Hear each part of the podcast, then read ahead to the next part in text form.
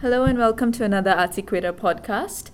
On our podcast today, we're highlighting the inaugural Queer Zine Fest, which will be held at Camp Kilo Charcoal Club on the 14th of July. It's a showcase of zines, which are self published or printed works, usually in the form of a book or a magazine. And it's also at the same time a celebration of queer art, queer stories, and queer people. The Queer Zine Fest is organized by multiple slam champion poet Stephanie Dogfoot, illustrator and cartoonist Joy Ho, multi hyphenate Gabby Wenyi Ayane, and performer and arts manager Akanksha Aether. So today I'm speaking to Gabby. Hello. Who's going to be sharing with us more about the Zine Fest program and how it all came together. So, how did the four of you get together and how did the idea of the Queer Zine Fest originate? For me, I grew up with, well, I didn't grow up with zines, but for me, zines were quite an integral part, I think, of my coming out Mm-hmm. They're, they're not curated and they're self published. So I think a lot of queer people use zines to talk about their personal experiences. And the time that I discovered zines um, lined up with the time that I was also starting to discover my own sexuality. So they were very helpful in trying to navigate my own identity.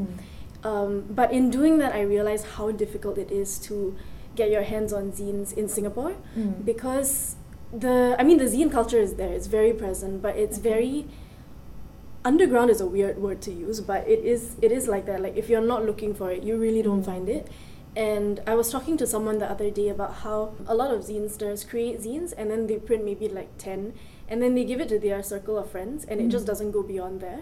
So when I started collecting zines, it was easier for me to find LGBT zines outside of Singapore than in Mm. Singapore, which for me, I mean, I wish it hadn't been that way because I think it's very important to hear Mm. those stories like locally. And now I know that they're there, but like four years ago, I didn't.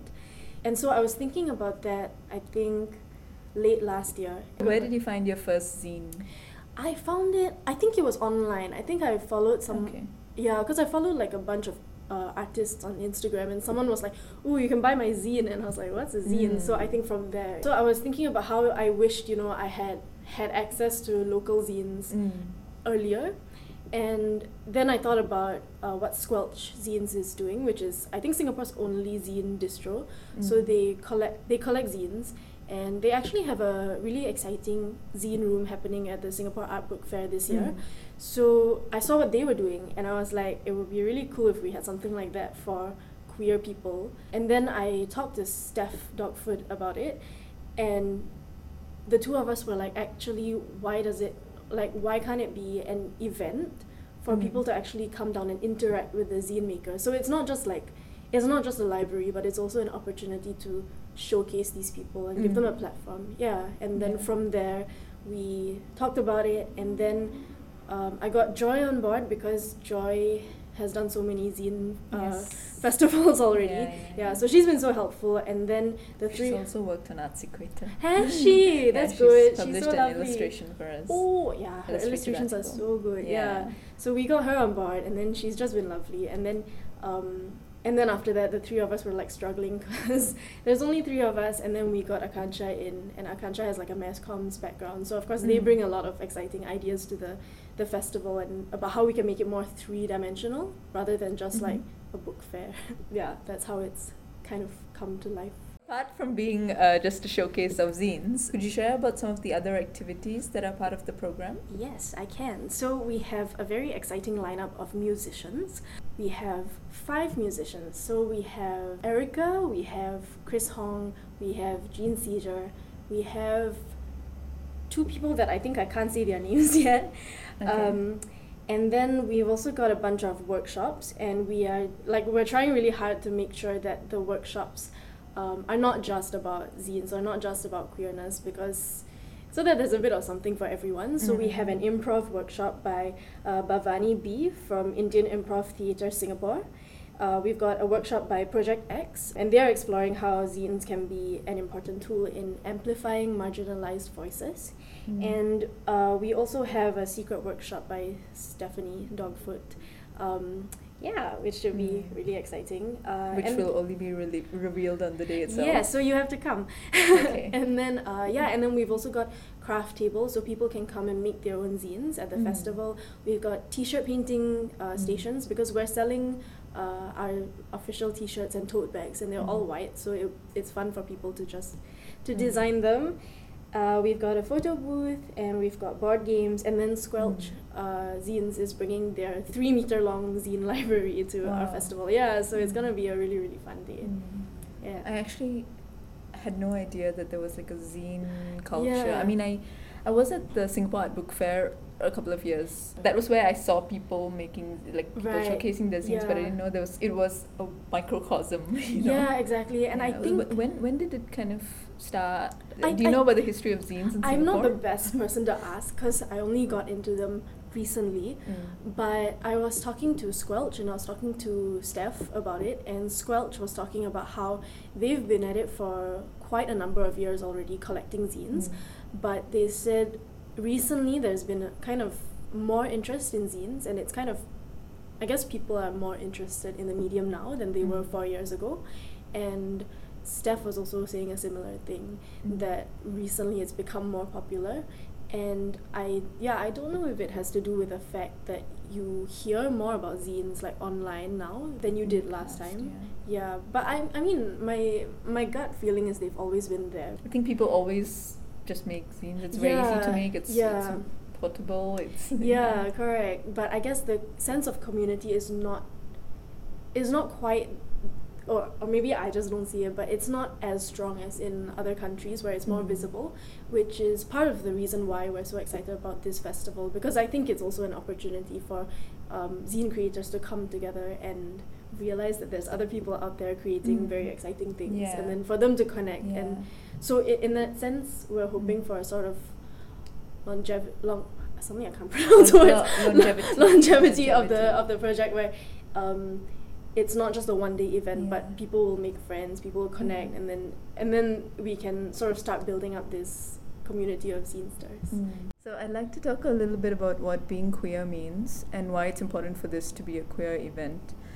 On your Facebook page, on one of the posts, it talks a little bit about what it means to be queer, and I quote Fundamentally, queer refers to anyone whose sexual orientation isn't exclusively heterosexual. It's deliberately vague to encapsulate the people who feel that other labels are too specific for them. I, I feel like queer has a lot of weight, the word queer has a lot of weight attached to it, and it has a lot of complex connotations as opposed to something like LGBTQIA mm. with its history as a derogatory slur and then Mm. being radically reclaimed over the past uh, few decades. yeah And now it connotes a sense of activism, of solidarity, mm. and a sense of fluidity and flexibility and openness in Yeah. how we see gender identity and sexual orientation. Mm. So, do you see the Queer Zine Fest as being an effort towards advocacy and activism to raise awareness of that openness of identity? And do you also see it as building a safe space for people to feel accepted? Yeah, I think definitely our main goal is, or one of our main goals is to create a safe space Mm. um, to tell queer creators that their work is valid and it's Mm. being recognized. Because a lot of time, I think, a lot of the time, I think a lot of queer pieces don't get the attention they deserve Mm. in Singapore because they are queer. yeah. And so uh, we do want to create an environment where where they feel recognized. Mm. Um, and yeah, and I think so. The safety comes in the fact that we are saying Mm. this is a queer zine fest. Mm. So we are giving these queer creators the platform, and then we are opening it up to anybody to just come in and learn about learn about Mm. queerness or gender identity or sexuality, um, and to talk to the people behind these um, these zines. It, you know, all in a setting where it's very Mm. clear that we're here to support the queer creators, and Mm. not that it's a um, yeah, because sometimes when you talk about these things outside a specifically queer Mm. zone per se, I think a lot of queer people may not feel like they can speak up or that they can Mm. talk about their stories because they don't feel safe. Mm. So I think by highlighting them, and putting them at the center of our event, we're trying to create that dialogue as well. Mm. Um, so I guess in a way it is it's a soft form of activism where we're not Yeah. going out there and we're saying like you know uh, Yeah. yeah but we want to open up that conversation um, whether it's between like uh, queer people or between like queer people and not Mm. queer people. Yeah. And I think yes like queer is more loaded a term than LGBTQIA plus. Um, although queer does fall under LGBTQIA Yes, plus, yes, yeah, yes, of um, course. yeah, but yeah, so I, I, I guess in maybe in in phrasing it that way, perhaps it does it does come across a bit more of an activist project. I don't know. Mm. Um, yeah, but I mean, we chose it because we liked um, the vagueness and the kind of reclaiming of that word as well, yeah, and yeah. and in that sense, reclaiming the space as well. Mm. So we kind of wanted that kind of meaning. Mm. Yeah, Mm. yeah, Mm. yeah. Because queer history in Singapore is quite interesting. Um, yeah. yeah, and it's only being it's only recently we hear more about it Yeah, about more stories about it like with Yeah. Ishang's queer tour of the yeah. National Gallery which I haven't been to yet but to. and then I just saw on Facebook a queer tour of Chinatown of the queer history Oh, of Chinatown That is exciting. I was like oh That is oh, very okay, cool. yeah. It's in July. So this is a very self-directed and grounds-up initiative um, to organize the- Queer Zine Fest. Mm. What has the organizing process been like so far, and what are some of the challenges you faced, and what keeps you going? um, oh, okay. Uh, it's been quite a flat process in that there's four of us, but we decided not to allocate roles because, I mean, it started out much smaller than it is now. Mm. Um, it started out with like, let's just get some people together with their zines and Mm, like mm, mm. put them in like a bar or something. Mm. And now there's so many like other things that we're doing, which is really exciting, and the support also has been really nice. So thank you for this podcast. um, yeah, so it's kind of been all of us doing a bit of everything. So Joy is an illust- illustrator. So initially we brought her on to do like the posters and the marketing collateral and Mhm. things. Um, but she's got so much experience with zines, and she's yeah she's so forthcoming with all of her information. Yeah. Um, that she's also you know she's ended up helping us with the Kickstarter, and then she's been promoting it on social media as well. And um, yeah, so I, I guess that's an example, but we kind of have been just flowing in and out of different roles, um, which I guess is the case with a lot of indie projects. Yeah. Um, uh, I guess for us the biggest issue is funding because I mean we're like four artists, and so the money like we don't really have the money to Mm.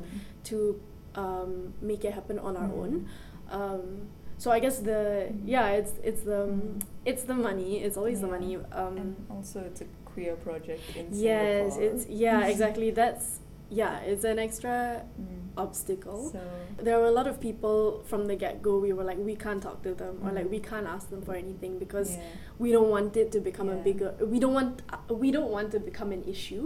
Yeah, so yeah, you know, to a certain extent, there is a need to stay a Mm. bit underground so that people don't find fault with our event and try and shut us down. yeah, Which hasn't happened. like so far, it's all been good. Like we haven't gotten any negative Yeah, responses. like it, something I was thinking about was that even Pink Dot, it's about inclusivity and everything, but it doesn't Yeah. position itself as a queer. It doesn't Yeah, have that like no, it doesn't. thing, that, Yeah, that, that label or can't. the tag on that enables people to be able to talk about it, Yeah. but not actually say that Yeah. this is a queer event. Exactly, yeah. So that was one of our earlier, like when we were trying to name the event, we were like, should we come up with something a bit more like Mhm. avant garde, you know? Like, yeah, like, you know, should we not reference the fact that it's Mm. queer? Or, you know, do we say something like, like, do we allude to it? euphemism, yeah. and then, but we were talking about it, and I think it was Akansha who was like, no, you know, like, if you want to create a platform for queer artists, Yeah. then you kind of need to make it clear that it is a platform for unapologetic, yeah. exactly and i think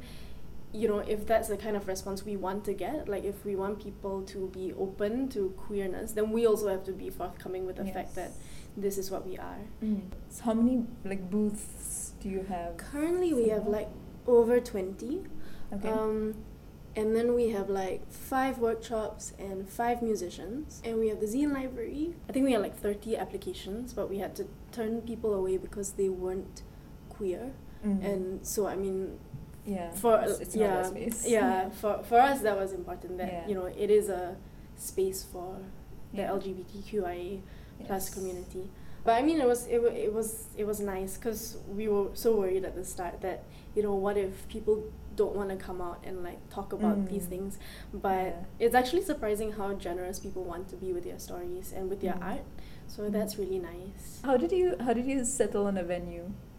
Uh, oh, it was actually through the people at the Be Inclusive app, which is it's a new app on. I think it's just available on iPhones, uh, not Androids, but they're working on it. Um, and they basically have a database of all the spaces that are, you know, like um, LGBTQ, Oh. Plus friendly or uh, wheelchair accessible or, you know, all these Mm. different things. So you can search for like everything, you know, you can search for uh, food and beverage places, you can search for Mhm. clubs, you can search for healthcare providers that are Mm. inclusive. Mhm. And so when we were looking for a venue, we asked Shannon Tan Oh, um, if she knew if she knew anyone, and she referred us to the people at this app, okay. and they were like, actually the people at Camp Kilo are really nice, and I Mm. think they fit uh, what you're trying to do. Mm. And so we reached out to them, and they like they were so nice. They were like, yes, you know, take our space. We're not doing anything that Saturday Nice. anyway. And yeah, so I mean, it's it's really nice. We weren't expecting everything to go so smoothly, but Mm. they've been so accommodating and so nice Oh, and like nice. we've been so annoying like we've been going down to their premises to like walk around and like look at things place, yeah, yeah. and they're fine with it so nice. yeah they've just been really nice, about it So it's taking place on July 14 Yeah. in the afternoon, right? yes 12.30 to 5.30 5:30. yeah The Kickstarter is open until i think it's open until the 22nd yeah the 22nd okay, 22nd of June. 22nd of june yeah Okay, And we'll post a link to the Kickstarter on Artsy that would be as well as the. Queer Zine Fest Facebook page. yeah sure Thanks for thanks for coming No, down. thank you we look forward to the to the Zine Fest. thank you